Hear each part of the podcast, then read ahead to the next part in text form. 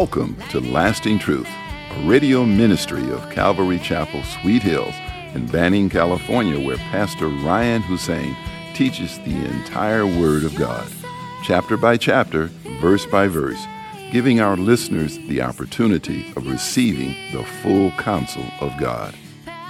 In today's program, we are studying the book of 1 Corinthians, chapter 15. Here's Pastor Ryan. Turn with me in your Bibles this morning, please, to 1 Corinthians chapter 15. That's 1 Corinthians chapter 15. We'll be beginning in verse uh, 29 this morning. And give me an amen once you are there. Heavenly Father, you're the God of Abraham, of Isaac, and of Jacob. You made the heavens and the earth. You are the one true living God. We thank you this morning for your love, for your grace, for your mercy, Lord. And as the mountains surround Jerusalem, we know that you surround your people. And Lord, we just pray this morning, have your way with us. Remove any hardness of heart, any pride, any arrogance. Help us to be like children, your children, to receive your living word as from you. Lord, I can do nothing without you.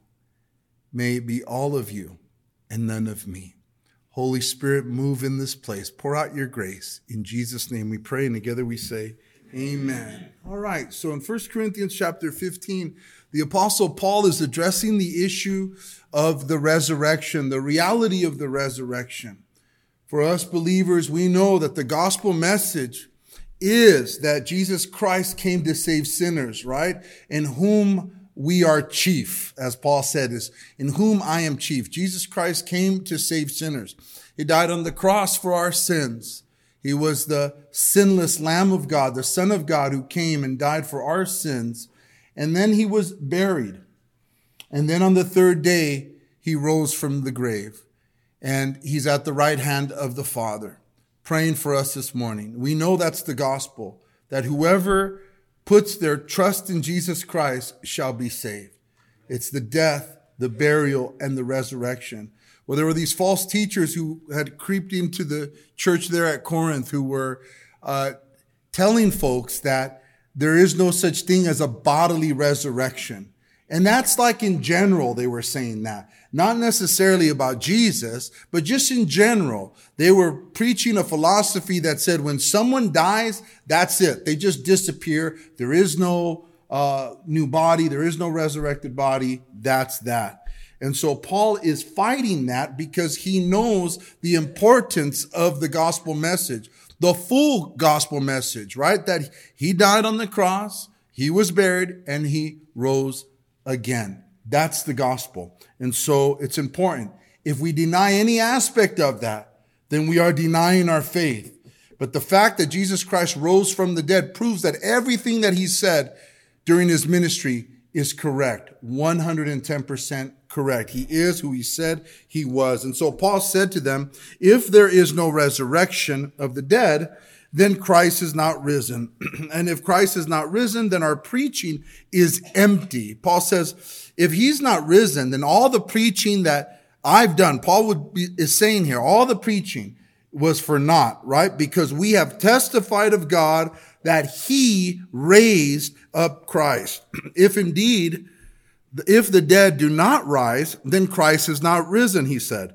Your faith is futile. You are still in your sins. Then also those who have fallen asleep in Christ have perished. If Jesus did not, if the, if, if the dead do not rise, if there is no bodily resurrection, then Christ is not risen. And if Christ is not risen, your faith is futile. You are still in your sins. Not only that, those who have died in the Lord, those who believed in Christ, who died, have perished. And that's not the truth. The reality is, is that Jesus Christ came to give us eternal life. That when we die, having placed our, trace, our, our faith in Jesus Christ, we are given a new body, a resurrected body, and we are with the Lord in heaven for eternity.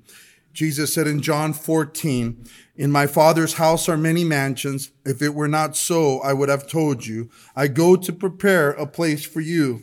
And if I go and prepare a place for you, I will come again and receive you to myself, that where I am, there you may be also. Don't you love the Lord for the fact that he has prepared a place for us? I mean, my goodness, there is a place for us waiting for us that Jesus has prepared himself and he will return for us in the rapture or when we die and we see him face to face. Paul would say, in his second letter to the Corinthians, chapter 5, for we know that if our earthly house, this tent, is destroyed, we have a building from God, a house not made with hands, eternal in the heavens. And then Jesus said famously to Martha as he went to resurrect Lazarus, he said, I am the resurrection and the life. He who believes in me, though he may die, he shall live. And whoever lives and believes in me shall never die. Do you believe this? Whoever lives and believes in him shall never die. Just love that reality about the Lord that when we die, these bodies, these tents die. We never lose conscience of the Lord. We go from one body into the next, which is just a beautiful thing. You just go from one tent to an amazing house not made with hands, eternal in the heavens. And then Paul would go on to say that Christ is the first fruits of the resurrection. He's the first one to die, to come back from the dead with a new body and to never die again. Lazarus, uh, the, the, the boy at Nain, the town of Nain, the widow's son, uh, the uh, Jairus, the, the synagogue ruler's daughter, they all were resurrected but they were resurrected in the same body and then eventually died.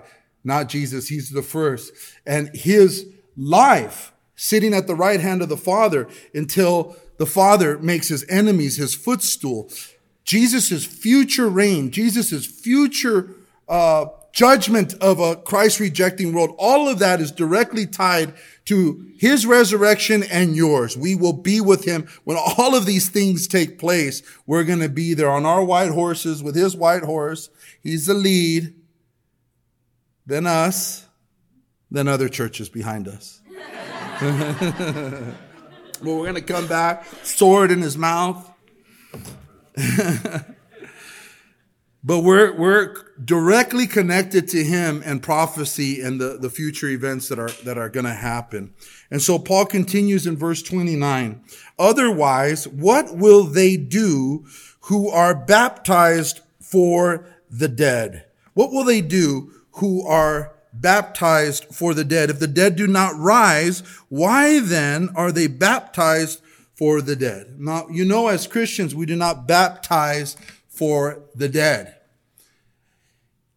It's an old pagan practice. And there north of Corinth was, was a town, Eleusis, and it was the center of an ancient pagan cult called the Eleusinian Mysteries.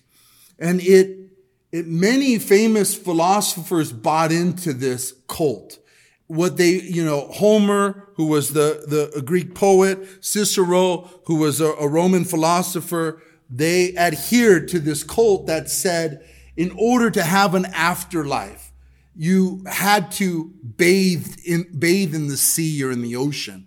And so there was this, this cultish practice of them just bathing in the ocean. And so apparently those who didn't believe in a bodily resurrection were practicing that cultish thing. And this is why the Bible is so important to know it so if churches go off and start doing weird things, you have the book to, to know better. Amen? And so they were doing this. And so he's asking, like these people, these false teachers who are preaching there's no bodily resurrection, then why are they doing what they're doing if there's no afterlife? Why are they doing that? All right? Because they believe that if they, they're, they, they are baptizing uh, for the dead or for the future uh, life after death. We as believers, we believe that we are commanded to be baptized by the Lord. He said it. He said it uh, after his resurrection, and and when it was his great commission, he commissioned the disciples. He said, "I want you to go out throughout the whole world and make disciples of all nations, baptizing them in the name of the Father and of the Son and of the Holy Spirit." So all of us who have placed our trust in the Lord are called to be baptized. Why? It's not for salvation, as you know. The thief on the cross did not get baptized. He just believed and he was saved. So we believe and thus we are saved. However, it's an outward showing. It shows the world that we now identify with Christ. That as we get plunged under the water, it speaks of his death.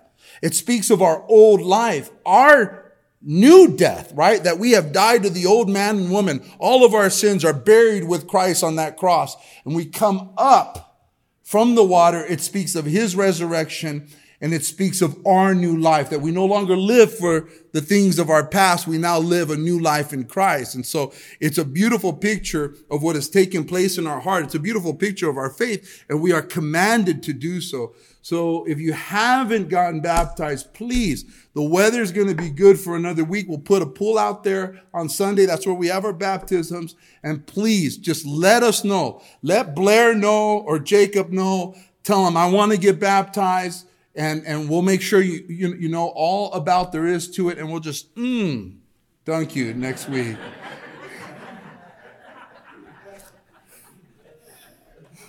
Hold him down. We should be baptized. Romans chapter 6, verse 3 and 5. Paul says, Or do you not know that as many of us as were baptized into Christ Jesus were baptized into his death? Therefore, we were buried with him through baptism into death, that just as Christ was raised from the dead by the glory of the Father, even so we also should walk in newness of life. For if we have been united together in the likeness of his death, certainly we also shall be in the likeness of his resurrection. And so the likeness of his resurrection is is one of the reasons why it's so important that we stand firm on the reality of the entire gospel.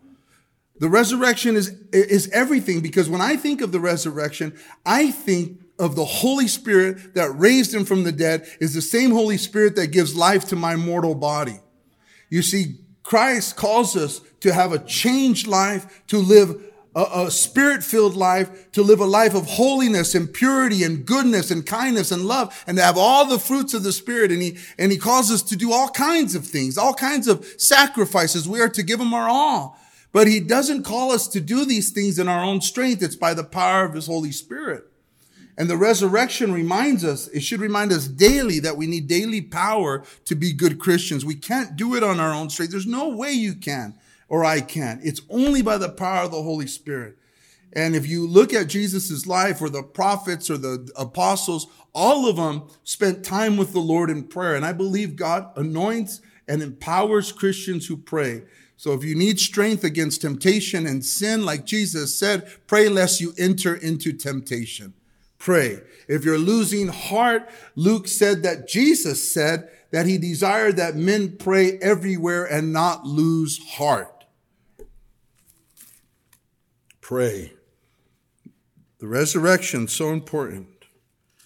And so he said, Otherwise, what will they do who are baptized for the dead if the dead do not rise at all? Why then are they baptized for the dead? And why do we, listen to this, and why do we stand in jeopardy every hour?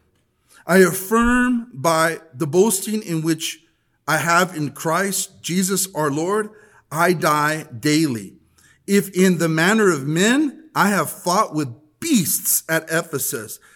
Uh, what advantage is it to me if the dead do not rise? And so here the apostle Paul says that he stands uh, uh, every hour in jeopardy. Think about that.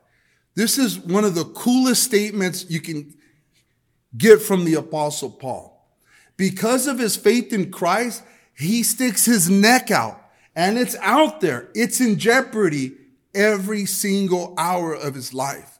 And if you study his life, if you study his missionary journeys, I mean, he was, he was just beaten and almost killed. And, and so many things happened to him. Why? Why would he put up with it? Because of the reality of the risen Lord. He saw Jesus Christ. He witnessed to the resurrection of the Lord. He, he believes in Jesus, right? And we who come to God must believe that he is and that he is a rewarder to those who seek him diligently. And Paul sought God diligently. He knew that he would see Jesus again. He knew that he would be resurrected again. He knew that there was more to life than just what is. And so he was willing to stick his neck out. He was willing to put his life in jeopardy. Now I just love that about him. He wrote in his second letter to the Corinthians in chapter one, he said, For we do not want you to be ignorant, brethren, of the trouble which came to us in Asia, that we were burdened beyond measure, above strength, so that we despaired even to life, even of life. Yes, we had the sentence of death in ourselves, that we should not trust in ourselves, but in God who raises the dead, who delivered us from so great a death and does deliver us, in whom we trust that he will still deliver us. You also helping together in prayer for us, that thanks may be given by many persons on our behalf for the gift granted to us through the many. And so Paul said, I don't want you to be ignorant of all that we've suffered. He was so without strength, even to the point where he wanted to die. He was super stretched by God. But why did he bear with this? Because God had already delivered him from such a great death. And that's what the cross and the resurrection and the gospel message says, that if you believe in Jesus Christ, you shall not die. And that is a message that many people roll the dice and take a chance with because they don't care about their life after death. They don't care. They don't see the future. The God of this world has blinded them. That's the world. But we as Christians know the moment that we come to Christ, that he at that moment has already saved us from the great death. He's already saved us. We're already going to heaven. It's a serious matter. And we thank God that he did that. But Paul the apostle said that it was Christ who kept delivering him when he was weak, when he was tired and without strength, even to the point of, of death. It was Christ who kept resurrecting him. He was, he is an example to all of us of endurance, of persevering, of trusting in God. He's the one that said, I can do all things through Christ who strengthens me. Man, we had a great time yesterday at the men's, the men's breakfast, you know, and, uh, we're talking about uh, King David and how when Saul, before he took the throne, Saul wanted to kill him. King Saul wanted to kill him, as you know. And, but King Saul's son Jonathan loved David and Jonathan was a man of God, just like David was. And, and, you know, it was at that point in the story where uh, David was still near Jerusalem and, and it, he, w- he was about to get chased by Saul and he, he, they wanted to know, should I come back to the palace? Is Saul okay with me or does he want to kill me? And so, uh, Jonathan told him, wait in the field by this. There was a stone there that was called the stone of departure in Hebrew. And he was there and he said, I'm going to shoot these three arrows. If I shoot them in front of you, that means the king's cool with you and you can come back. If I shoot them beyond you, that means he's coming after you. You need a bell.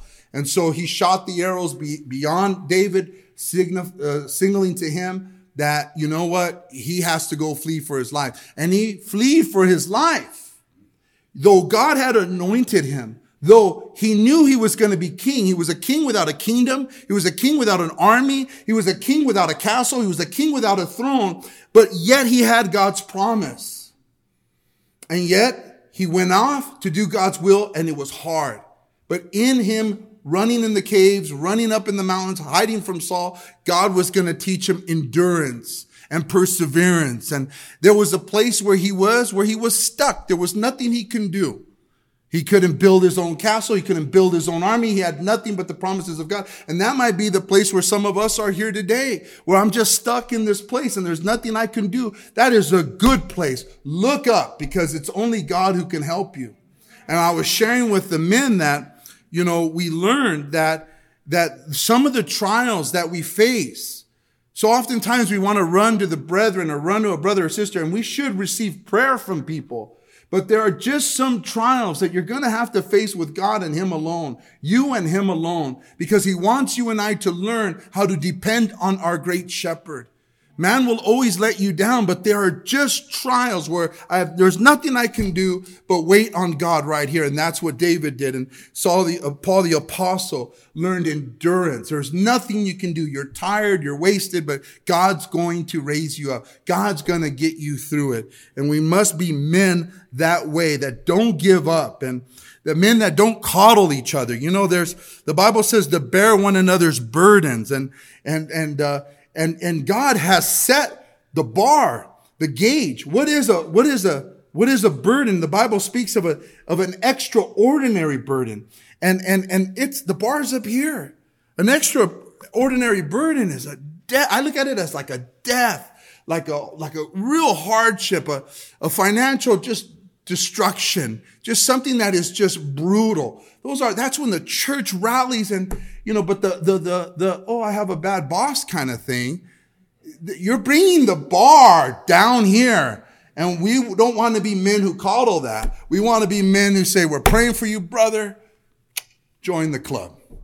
Cause that's life. You have bad bosses, bad roommates, bad, you know, let's learn to endure, you know, and be stronger. And so Paul, you, you read the Bible and the Bible shows you what that looks like, man. He was, he had no strain. But anyways, he said, he said, I, I, he said, why do we stand in jeopardy every hour? Like if he, if there's no resurrection, why would I do this? I affirm by the boasting in you, which I have in Christ Jesus our Lord, I die daily. The question must be asked to us. Do we die daily? The question must be asked. Are we willing to stand in jeopardy for the Lord? Oh, many will say, I will die for the Lord. I love the Lord. I will die for the Lord. So help me God, I will die for the Lord. That's great. But are you willing to live for Him today? Are you willing to live for Him today? We were talking to the men about how close some men and some women are in the church to getting over the hump and, and doing and becoming what God has for them to do and to become. But they're still right here, not ready to go the extra place. And in that book, or, or, or to go further, and in the book yesterday, Alan Redpath's book, it was like, it talked about the, the gospel message and it's about Christ crucified and how Jesus' death on the cross, one of the wonderful things that it provided is the, the veil was torn from top to bottom which gave accessibility to all who believe in God. Now we can have a relationship with God. Sinful man can now have a relationship with the Holy God. Jesus made that path. It's accessibility. But the cross, he said, listen to this, speaks of availability. Our availability, that is, to serve the Lord. And there's too many people that are close, but no cigar, as they say. They're close, but they're not going to take that step. And you know the reasons why is there's not a willingness to lay down their life fully like they should. Their life, they're still holding on to their life. This is my schedule. This is my life. It has to be comfortable. I, it, I'm all about familiarity. It needs to be convenient. De- a dead man or woman doesn't wake up from the dead and say, I need comfortability. Here's my schedule. You can use me right here. I die daily, is what Paul said. In Philippians 3, verse 8 and 9, he says, Yet indeed I also count all things lost for the excellence of the knowledge of Christ Jesus my Lord, for whom I have suffered the loss of all things, and count them as rubbish, that I may gain Christ and be found in him, not having my own righteousness which is from the law, but that which is through faith in Christ, the righteousness which is from God by faith. Thank you for joining us today at Lasting Truth Radio. If you're in the area, come out and join us for Sunday services at 8:30 a.m. and at 10:30 a.m. or Wednesday evenings at 7 p.m. We are located at 3035 West Nicollet Street in Banning, California. You can also find us on YouTube or Instagram. If you would like to donate to our program, please do so on our website at ccsweethills.org and hit the online giving tab. We hope you will continue to tune in as we journey through the entire Word of God with the teaching of Pastor Ryan Hussein at Calvary Chapel, Sweet Hills. We